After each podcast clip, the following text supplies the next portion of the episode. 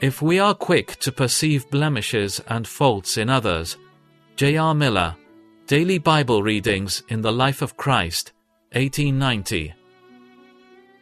Why do you look at the speck of sawdust in your brother's eye, and pay no attention to the plank in your own eye? Matthew 7 3.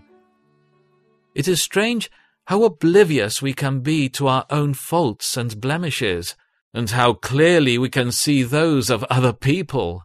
One old writer says, Men are more apt to use a magnifying glass to behold other men's faults than a mirror to behold their own. A man can see a little speck of dust in his neighbour's eye, while utterly unaware of the great plank in his own eye. He observes the most minute fault in his brother, while unconscious of his own far greater faults. We would say that a plank in a man's eye would so blind him that he could not see the speck in another's eye. As our Lord represents it, however, the man with a plank is the very one who sees the speck and thinks himself competent to remove it. So it is in morals.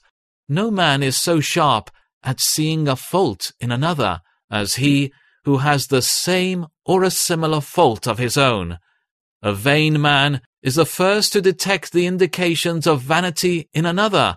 A bad-tempered person is most apt to be censorious toward a neighbor who displays bad temper. One with a sharp, uncontrolled tongue has the least patience with another whose speech is full of poisoned arrows. A selfish man discovers even specks of selfishness in others.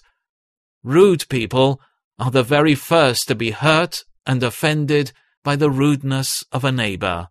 So it is always, if we are quick to perceive blemishes and faults in others, the probability is that we have far greater blemishes and faults in ourselves.